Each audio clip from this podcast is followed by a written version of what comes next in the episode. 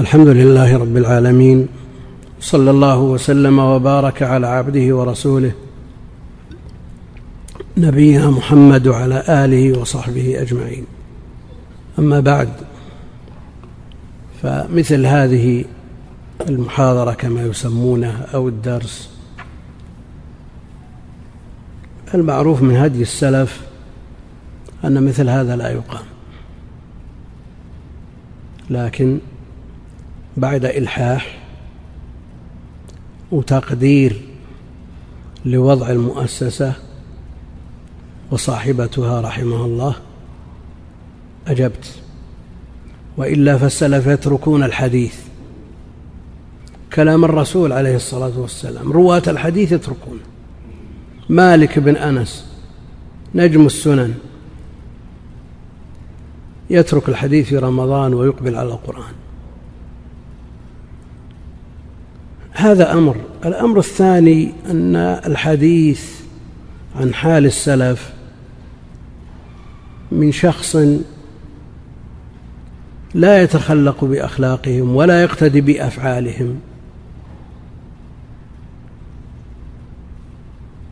أمر يحز في النفس.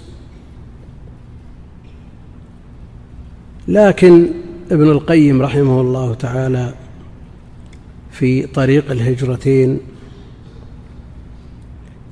لما شرح حال الأبرار في برنامج في منتصف الكتاب وضع برنامج يومي يقول إن هذه أن هذا البرنامج هو الذي يمشي عليه الأبرار في حياتهم اليومية. ثم تجاوزه إلى من فوقهم. من السابقين المقربين. وهو ابن القيم المعروف بالعلم والعمل والعبادة ويشرح ويغلب على ظني أنه من واقعه. يشرح حال السابقين المقربين ويعتذر. وسوف أقرأ ما كتبه في هذا الاعتذار لنعلم موقعنا في الحياة. لكن كما قيل, كما قيل لا تعرضن لحالنا مع ذكرهم. ليس الصحيح إذا مشى كالمقعد. ابن القيم رحمه الله تعالى يقول وأما السابقون المقربون فأستغفر الله الذي لا إله إلا هو أولا من وصف حالتهم وعدم الاتصاف به بل ما شممنا له رائحة. من الذي يقول هذا الكلام؟ ابن القيم مشهود له بالعبادة رجل عابد صالح عالم. وقته كله في العلم والعمل. يقول وأما السابقون المقربون فأستغفر الله الذي لا إله إلا هو اولا من وصف حالتهم وعدم الاتصاف به بل ما شممنا له رائحة. ابن القيم يقول هذا الكلام وش نقول حنا نعم حنا نقتدي بالسلف بأي شيء؟ بالترك. أنا أعطل الدروس والمحاضرات اقتداء بالسلف لكن هل نقتدي بهم بالأفعال؟ الترك سهل. ترك سهل. كل يستطيعه كبر الوساد ونم تقول أترك التعليم أترك التدريس أترك التحديث أترك المحاضرات اقتداء بالسلف لكن ما البديل؟ يقول ولكن محبة القوم تحمل على تعرف منزلتهم والعمل بها والعلم بها تحمل على تعرف منزلتهم والعلم بها. وإن كانت النفوس متخلفة منقطعة عن اللحاق بهم. وإن كانت النفوس متخلفة منقطعة عن اللحاق بهم ففي معرفة حال القوم فوائد عديدة. منها أن لا يزال المتخلف المسكين مزريا على نفسه ذاما لها. لأن الإنسان إذا عرف قدر نفسه وعرف الخلل في علمه وعمله حاول العلاج. لأنه متى يعالج المريض؟ إذا عرفت العلة. فإذا عرفت حال القوم عرفت النقص اللي عندك. منها أن لا يزال المتخلف المسكين مزريا على نفسه ذاما لها. ومنها أن لا يزال منكسر القلب بين يدي ربه تعالى ذليلا له. وجاء في الخبر القدسي أنا مع المنكسرة قلوبهم. ومنها ألا يزال منكسر القلب بين يدي ربه تعالى ذليلا له حقيرا يشهد منازل السابقين وهو في زمرة المنقطعين. وهو في زمرة المنقطعين. ويشهد بضائع التجار وهو في رفقة المحرومين. الإنسان الفقير المدقع الذي لا يملك شيئا إذا شاف البضائع البواخر مليئة بالبضائع. هذه لفلان وهذه لفلان. يتحسر. هذا إذا كان في تجارة الدنيا.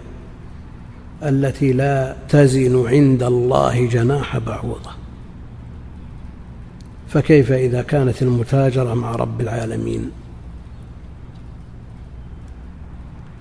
يعني كم يتصور في أرباح الدنيا؟ بعت سل... اشتريت سلعة وبعتها. كم تصور تكسب؟ عشرين بالمئة ثلاثين بالمئة خمسين بالمئة بالمئة. الضعف.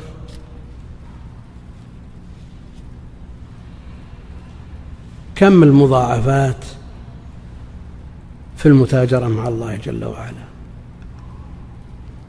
الحسنة بعشر أمثالها هذا لكل الناس شريطة الإخلاص والمتابعة. عشرة بالمئة إلى سبعمائة ضعف. إلى سبعمائة ضعف. إلى أضعاف كثيرة.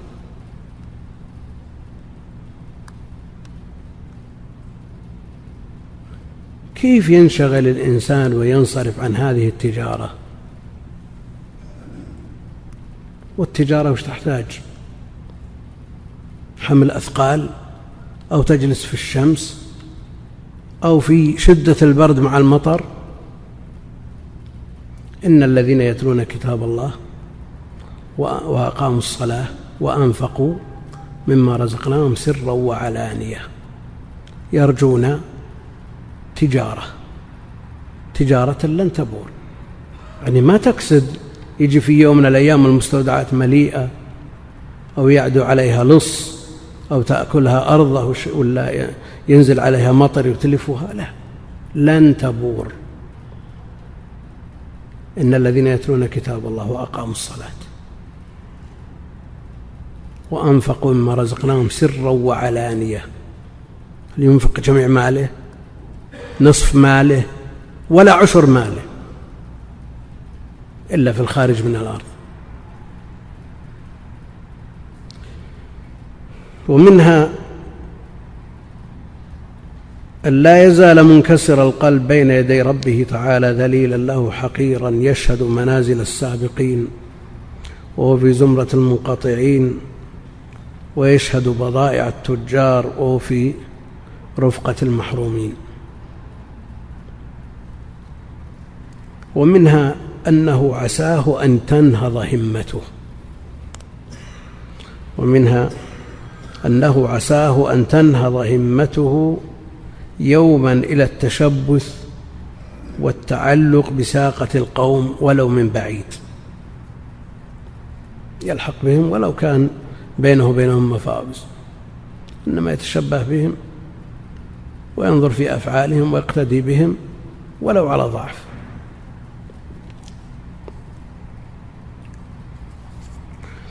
قال ومنها أنه لعله أن يصدق في الرغبة واللجأ إلى من بيده الخير كله. ومنها أنه لعله أن يصدق في الرغبة واللجأ إلى من بيده الخير كله. أن يلحقه بالقوم ويهيئه لأعمالهم فيصادف ساعة استجابة لا يسأل الله فيها شيء إلا أعطاه. أصدق مع ربك. إلجأ إليه. سأله. انكسر بين يديه. في أوقات الإجابة وحقق شروط الإجابة. أطب مطعمك تكن مستجاب الدعوة. وذكر الرجل يطيل السفر. أشعث أغبر يمد يديه إلى السماء يا رب يا رب. ومطعمه حرام ومشربه حرام وغذي بالحرام فأنى يستجاب له. استبعاد. إلى أن ذكر أشياء من فوائد معرفة حال السابقين المقربين. ومنها أنه عله أن يطلع عليه أحد على هذا المكتوب فيقرأ ويستفيد. فيكسب الكاتب أجر الدلالة. ومن دل على هدى فله مثل أجر صاحبه. يعني كون الإنسان يحث على شيء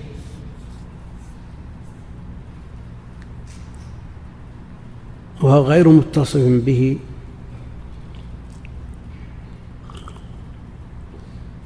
لا شك أنه معرض نفسه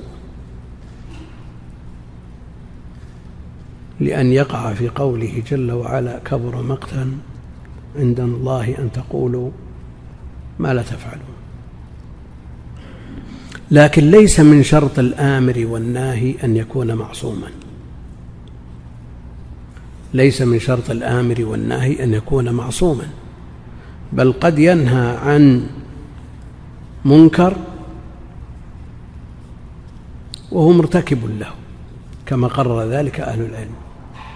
لئلا يقع في محظورين فعل المنكر وترك الإنكار الواجب.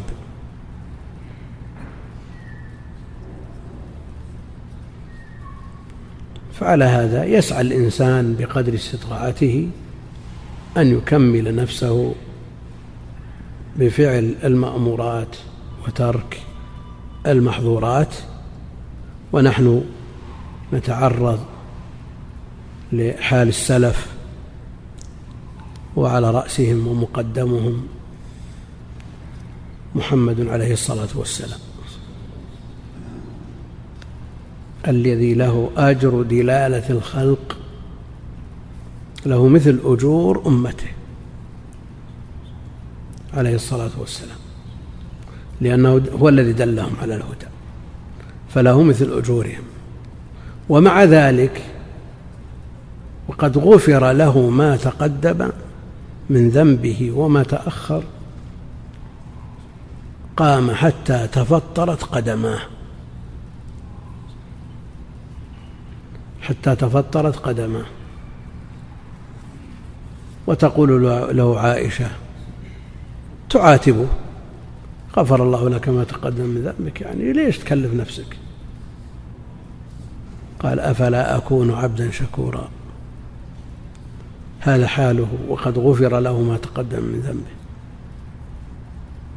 كان يصوم حتى يقال لا يفطر ويفطر حتى يقال لا يصوم ويقوم من الليل.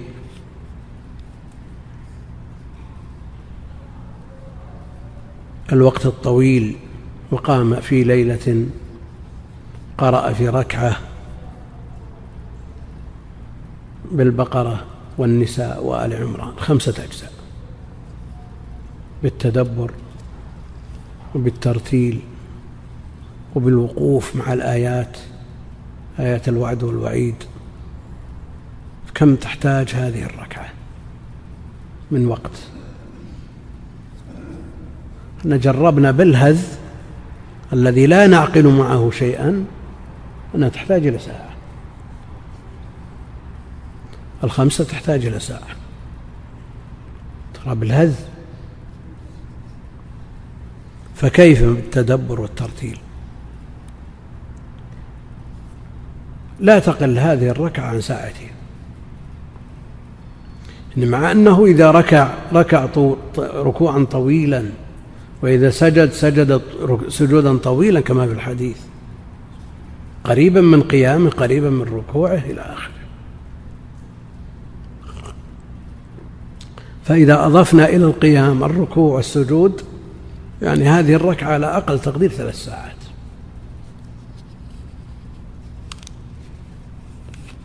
من هذا؟ هذا الذي غفر له ما تقدم من ذنبه وما تأخر.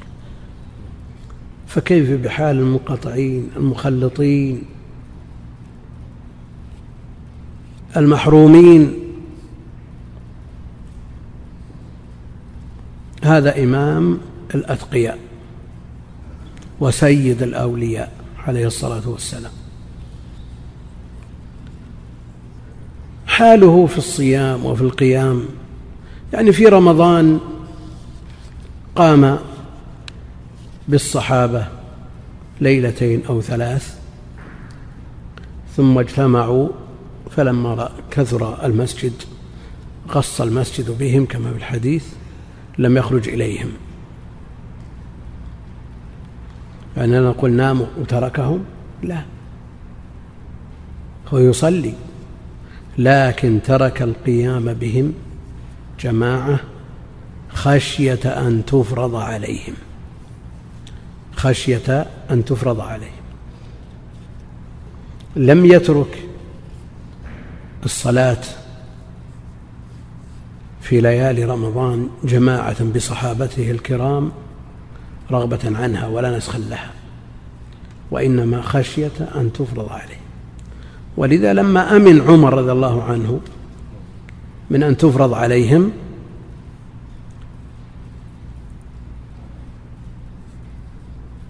أمر من يصلي بهم أمر من يصلي بهم صلاة سميت التراويح. لأنهم يستريحون بين بين كل تسليمتين. عمر رضي الله عنه لما أمرهم بذلك وفعلوها. مر بهم ذات ليلة فأعجبه وضعهم فقال نعمة البدعة هذه. نعمة البدعة هذه. طيب عمر لماذا ما صلى معهم؟ عمر يصلي وذكر عنه في التلاوة والصلاة شيء كثير. حتى كأن الدموع أثرت في خديه رضي الله عنه وأرضاه. ما يقال أنه أمرهم بالصلاة وترك الصلاة. مو بصحيح. والتي ينامون عنها أفضل منها. يعني صلاة آخر الليل يقول عمر رضي الله عنه. فكان يصلي من آخر الليل. قال نعمة البدعة. والرسول عليه الصلاة والسلام يقول كل بدعة ضلالة. كل بدعة ضلالة. كيف نعمة البدعة وكل والرسول يقول كل بدعة ضلالة؟ هل صلاة التراويح جماعة بأمر عمر بن الخطاب الخليفة الراشد الذي أمرنا بالاقتداء به عليكم بسنتي وسنة الخلفاء الراشدين المهديين من بعدي؟ اقتدوا بالذين من بعدي أبي بكر وعمر. هو يقول بدعة. يعني لو ما قال بدعة ما ساغ لأحد أن يقول فعله بدعة. لكنه قال بدعة. هذه هل هي بدعة شرعية؟ ولها مثال سابق من فعله عليه الصلاة والسلام؟ صلى بصحابته جماعة. ليست ببدعة شرعية. وهل هي بدعة لغوية؟ وليست ببدعة لغوية لوجود أصل لها. يعني عملت البدعة اللغوية ما عمل على غير مثال سابق. هذه لها مثال سابق. والبدعة الشرعية ما عمل مما يتعبد به من غير شرعية كتاب ولا سنة. وهذه لها شرعية فليست لغوية كما يقول شيخ الإسلام وليست شرعية. إذا ليست ببدعة. لأن الرسول عليه الصلاة والسلام يقول كل بدعة ضلالة. إذا ماذا تكون؟ قالوا كأن عمر رضي الله عنه وأرضاه توقع من يقول له ابتدعت يا عمر فقال نعمة البدعة. فيتكون من باب المشاكلة والمجانسة في التعبير وجزاء سيئة سيئة مثلها. يعني المعاقبة الجاني سيئة لا ليست بسيئة الحسنة. معاقبة الجاني حسنة. لكن أطلق عليها سيئة من باب المشاكلة في التعبير.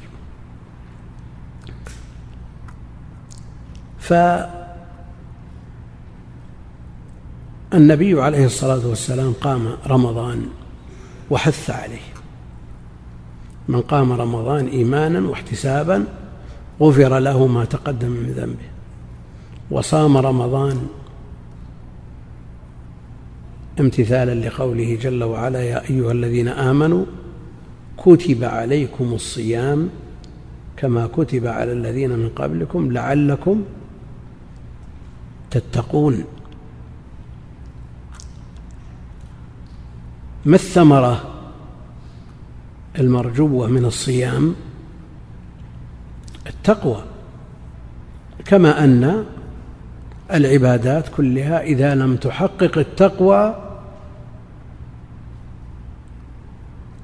فإنها لا تترتب عليها آثار. صيام لا يحقق التقوى. يصوم في النهار ويفعل الفواحش والمنكرات بالليل. لعلكم تتقون. اذا ما صام هذا. لو صام الصيام المأمور به ما فعل ما فعل.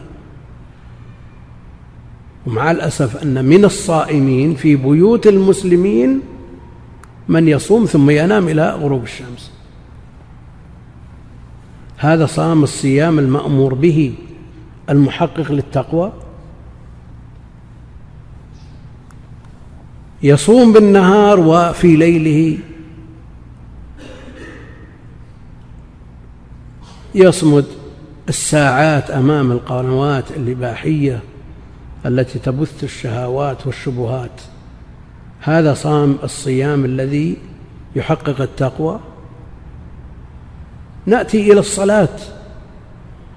إن الصلاة تنهى عن الفحشاء والمنكر الذي يزاوي المنكرات والفواحش. يصوم ثم يخرج من المسجد ليسرق. أو يشرب الخمر أو يزني نسأل الله السلامة والعافية. إن الصلاة تنهى عن الفحشاء والمنكر. هل هذا صلى كما صلى النبي عليه الصلاة والسلام؟ صلاة تترتب عليها آثارها؟ الحاج الذي يحج إلى بيت الله الحرام ويقف في المشاعر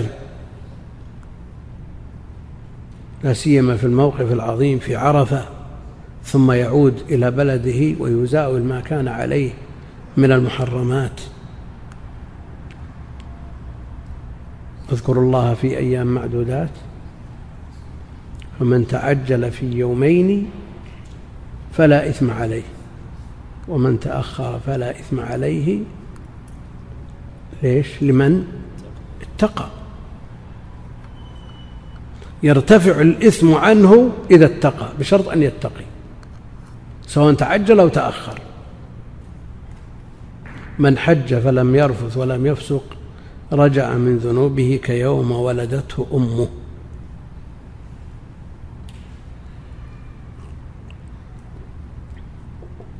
وقل مثل هذا في سائر العبادات.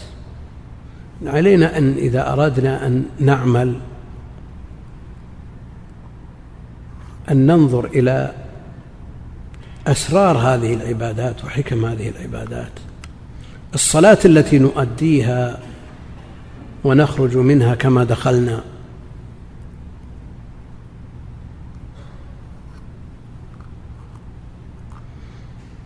ليس للإنسان من صلاته إلا ما عقل.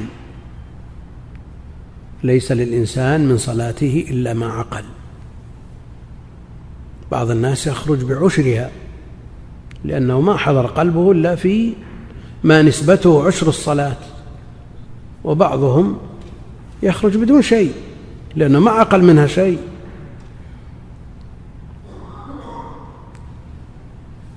وهذا متصور.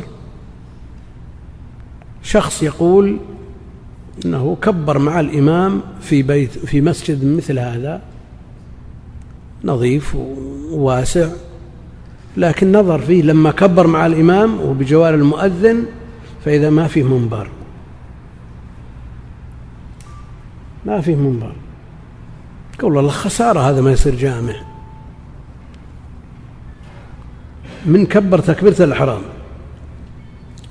وصار يخطط وشلون يصير جامع. وين يوضع المنبر؟ قال في هذه الغرفة اللي بجنبه. تحول منبر. وانتهت الصلاة وينقل العفش اللي بالغرفة يعني هذا وش عقل من صلاته. ومثل هذا كثير ترى الإخوان في واقعنا شيء الله يرحم ضعفنا. يعني مثل هذا كم خرج من صلاته؟ الصلوات الخمس كفارة لما بينهما. يقول شيخ الإسلام المصلي الذي يخرج من صلاته بعشر أجرها. ماذا تكفر هذه الصلاة؟ يقول إن كفرت نفسها بها ونعمت. القلوب غلبت عليها الشهوات وغلب عليها الران من شهوات وشبهات والمدار كله على القلب. ألا وإن في الجسد مضغة؟ إذا صلحت صلح الجسد كله وإذا فسدت فسد الجسد كله ألا وهي القلب. فعلى الإنسان أن يسعى لإصلاح قلبه.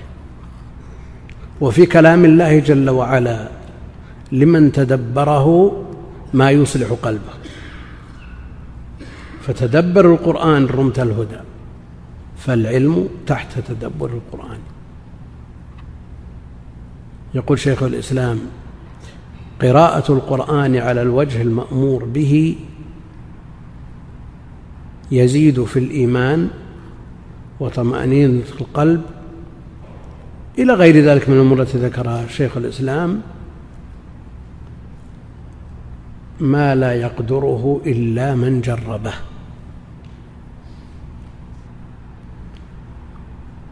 نبتلى بمصائب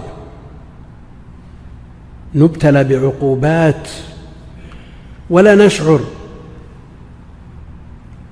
ولا يرون أنهم يفتنون في كل عام مرة أو مرتين. كم نفتن في اليوم؟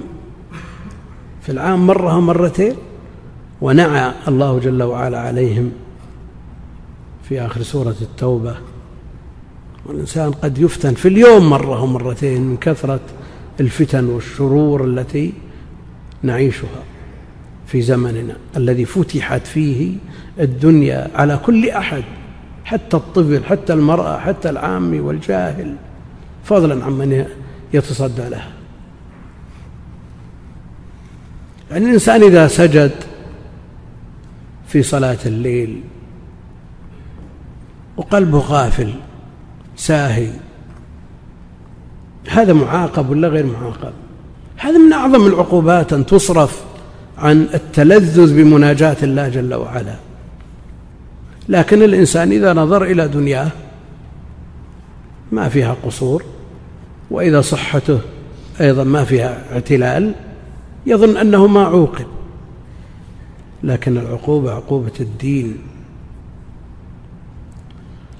التي يعاقب بها كثير من الناس وهو لا يشعر. نأتي إلى القرآن الذي ذكرنا كلام شيخ الإسلام فيه وكلام ابن القيم فتدبر القرآن رمت الهدى فالعلم تحت تدبر القرآن. رمضان شهر رمضان الذي أنزل فيه القرآن. إنا أنزلناه في ليلة القدر فهو شهر القرآن مع أنه في الأصل شهر الصيام. جبريل يدارس النبي عليه الصلاة والسلام القرآن في كل ليلة. وجاء الحث على قراءة القرآن بكل حرف عشر حسنات. لا أقول ألف لام ميم حرف ولكن ألف حرف ولام حرف وميم حرف. ألف لام ميم فيها ثلاثون حسنة والختمة فيها ثلاث ملايين حسنة. ولقد يسرنا القرآن للذكر فهل من مدكر؟ عثمان يختم القرآن في ركعة رضي الله عنه وأرضاه. الرسول في ركعة عليه الصلاة والسلام قرأ خمسة أجزاء. وجاء عن سلف هذه الأمة الإكثار من تلاوة القرآن لا سيما في رمضان. عثمان في ركعة وبعض السلف من التابعين كذلك والإمام الشافعي ذكروا في ترجمته أنه يختم مرتين. ترى هذا متوقع متصور. يعني ما هو ما هو بخيال متصور يعني. لكن قراءة التدبر شيء ثاني مع أنه ذكر عن بعض السلف أنه يختم في كل يوم وحجره يمتلئ من الدموع. في تدبر ولا ما في تدبر؟ يعني ليس بضرب من الخيال لكن الإنسان اللي بيقيس على نفسه يبي تصور أن هذا أساطير. بلغ النبي عليه الصلاة والسلام أن عبد الله بن عمرو أراد أن يختم القرآن في كل ليلة فقال له اقرأ القرآن في شهر. قال إنه يستطيع أكثر من ذلك. قال في الشهر مرتين. قال إنه يستطيع أكثر من ذلك. قال في كل عشر. قال إنه يستطيع أكثر من ذلك فقال اقرأ القرآن في سبع ولا تزد. اقرأ القرآن في سبع ولا تزد. عبد الله بن عمرو صار يقرأ القرآن في كل ثلاث. يعني كلام النبي عليه الصلاة والسلام أثر عليه وخفف من حماسه لكنه ما زال فيه قوة ورغبة شديدة في الخير. صار يقرأ القرآن في ثلاث. وسمعنا ما ثبت عن عثمان وغير عثمان يعني جاء في بعضهم سليم بن عتر في ترجمته من الجرح والتعديل كان يختم في كل ليلة ثلاث مرات. وذكر الحافظ ابن كثير والنووي عن ابن الكاتب الصوفي أنه كان يختم أربعا بالليل وأربع بالنهار. هذا عاد ليظهر أنه إن ثبت فالقراءة فيها خلل. لكن القراءة في ليلة أو في يوم أو مرة في النهار ومرة بالليل كما يفعل الشافعي هذا متصور. وجربه بعض الإخوان الثقات وجدوا مقدور عليه لكن لا يكون ديدا ما صعب بعد ديدا يكون باستمرار طول العمر. ولذا ذكر الحافظ ابن رجب في الإجابة على حديث لا يفقه من يقرأ القرآن في أقل من ثلاث. في أقل من ثلاث. قال هذا لمن كان ديدنه ذلك. يعني حياته كلها في أقل من ثلاث. لا شك أن الفقه يفوت. لكن من اغتنم الأوقات الفاضلة والأزمنة الفاضلة وتفرغ لذلك فقد يحصل له الفقه مع القراءة في أقل من ثلاث. يعني فرق بين شخص متفرغ ليس له هم إلا القرآن وبين شخص مشغول وبيقرأ القرآن في أقل من ثلاث. لأن المسألة مسألة وقت. مسألة مسألة وقت. مسألة حسابية. إذا قلنا أن الجزء يمكن في ربع ساعة فالختمة تحتاج إلى سبع ساعات ونصف. مع أن الخمسة جربت في ساعة فتحتاج الختمة إلى ست ساعات. يعني مقدور عليها. ومجربة أنا رأيت بعض الإخوان من الأخوة المصريين ضابط ومجود ومتقن قرأوا في ست ساعات. تحت نظري يعني ما هو ما هو نقل خبر يعني. لكن يبقى المفاضلة بين كثرة المقروء لتحصيل الحسنات المرتبة على قراءة الحروف وبين القراءة على الوجه المأمور به من التدبر والترتيل مع قلة المقروء. أيهما أفضل؟ الجمهور على أن التدبر والترتيل ولو قل المقروء أفضل من الهذ ولو كثر المقروء المسألة مفترضة في شخص يريد أن أقرأ في كل يوم ساعة. هل أقرأ, هل أقرأ خمسة أجزاء أو جزئين؟ بالتدبر نقول لا جزئين أفضل لك عند الجمهور. ويذكر عن الشافعي رحمه الله أن الخمسة أفضل لكثرة الأجر المرتب على الحروف. لكن قول الجمهور والموافق للنصوص. لعل نكتفي بهذا وننظر في الأسئلة لأن الإجابة على الأسئلة في كثير من الأحوال أجدى من الكلام المرسل. لأنه قد يكون مكرر على على الأسماع وأما هذه فهي حاجات. الأسئلة حاجات. نكتفي بهذا القدر والله أعلم وصلى الله وسلم على نبينا محمد وعلى آله وصحبه